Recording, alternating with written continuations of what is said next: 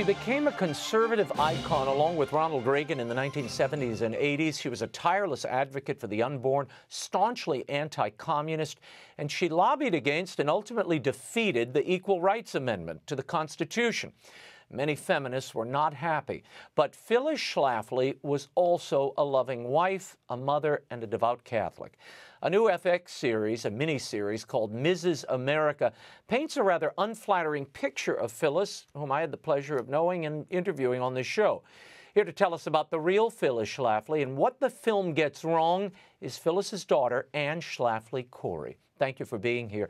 Now, Anne, before we start, I want to give people a little frame of reference here. Uh, this is a, a trailer of Mrs. America starring Oscar winner Cate Blanchett as your mother. We need to talk about the threat of the women's liberation movement. So let me be clear. I am not against women working outside the home. That's their choice.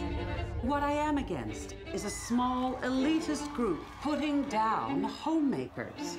They want to create a sex neutral society which will mean that women are going to find themselves with two full time jobs.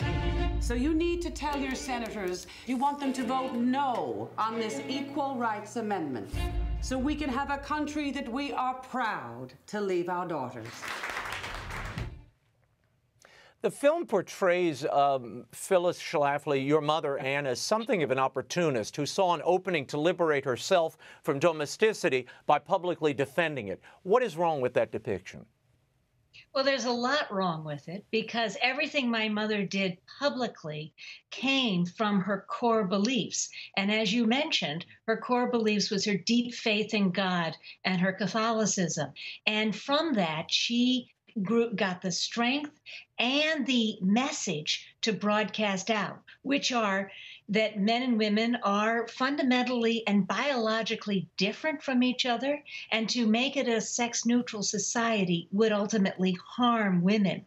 My mother did what she did because she fully believed in what she was doing. She, she uh, I am sorry to hear to see that this show portrays her as power mad because she was she was fully engaged in in all the work she did otherwise she couldn't have done it for as long as what she did yeah, yeah, and she, she, she really continued her work right up until into her 90s.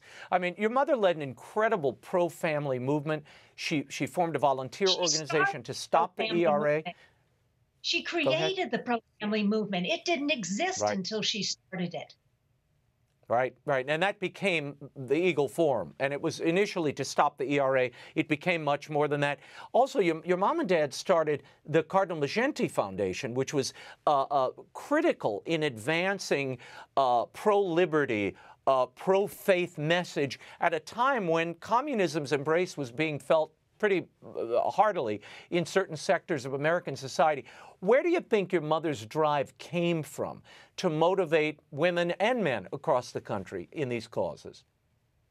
Well, my mother's drive came for because she wanted the country to be a better country for her children and mm-hmm. her grandchildren. That was ultimately her drive. But I'm so glad, Raymond, that you brought up the Cardinal Mindszenty Foundation because in the first episode, the person who gets treated the worst is my Aunt Eleanor Schlafly, who co founded mm-hmm. Cardinal Mindszenty Foundation with my parents.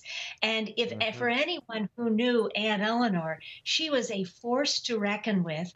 She was vivacious, witty, charming, and they have painted her as a sad sack uh, wallflower, which is so mm. uh, unfortunate mm. for because, as I always say, you know, when Phyllis and Eleanor were in a room together, Eleanor was the one who dominated. If you ever knew her. Yeah.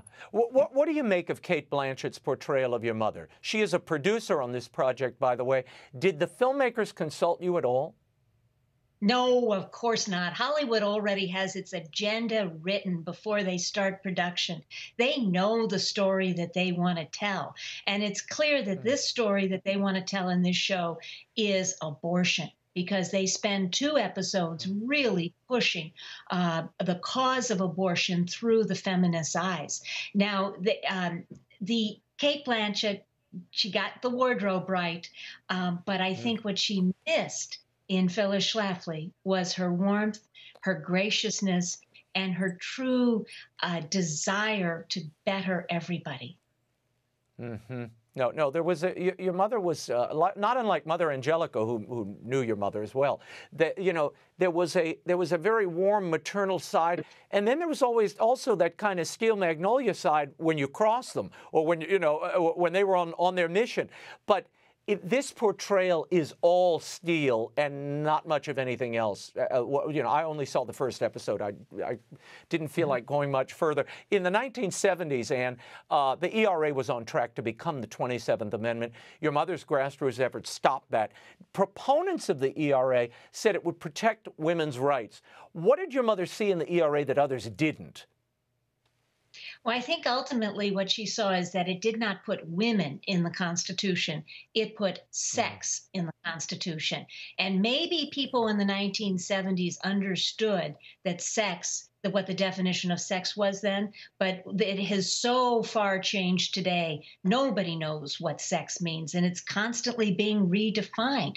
But ultimately, mm. if men and women are interchangeable in every situation, women lose. Women are harmed. Yeah. And so the ERA failed because the more people learned about it, the less they liked it.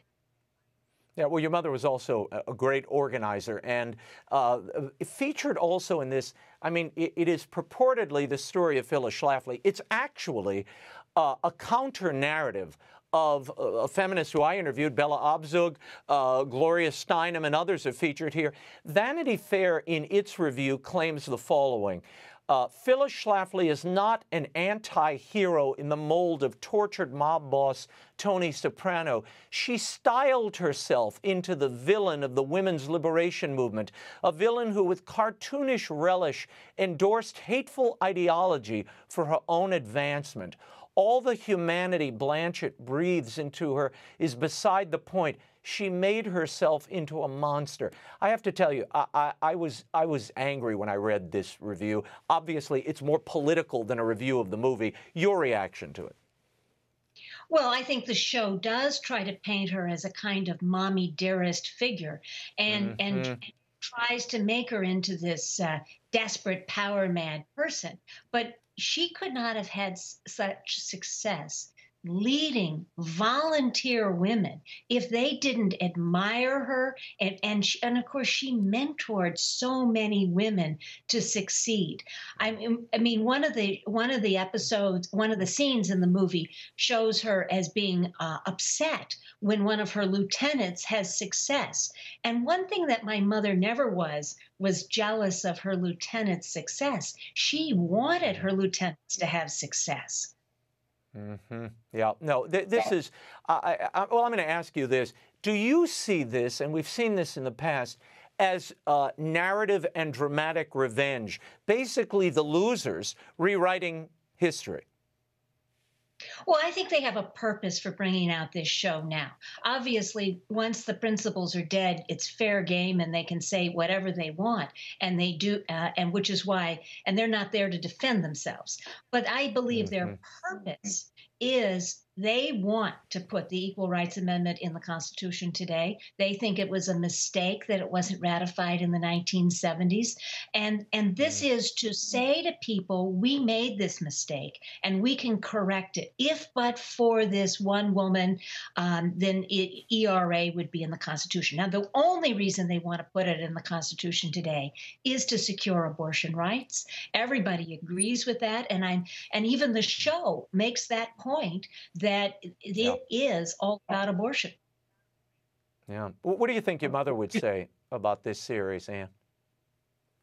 Well, you know, my mother never minded getting into the fray and taking the battle to other people. It was something that she enjoyed and relished. So she would take the opportunity to, to make the most of it uh, and, and point out the fallacies that are in the show. Because, you know, you know, my mother didn't, she always, one of her great lines is, fewer words, more facts. Facts are what she stood on. A great way to end. Thank you. Anne Schlafly Cori, thank you for being here and for your insights, and stay safe out there. Thank you very much. God bless you, Raymond.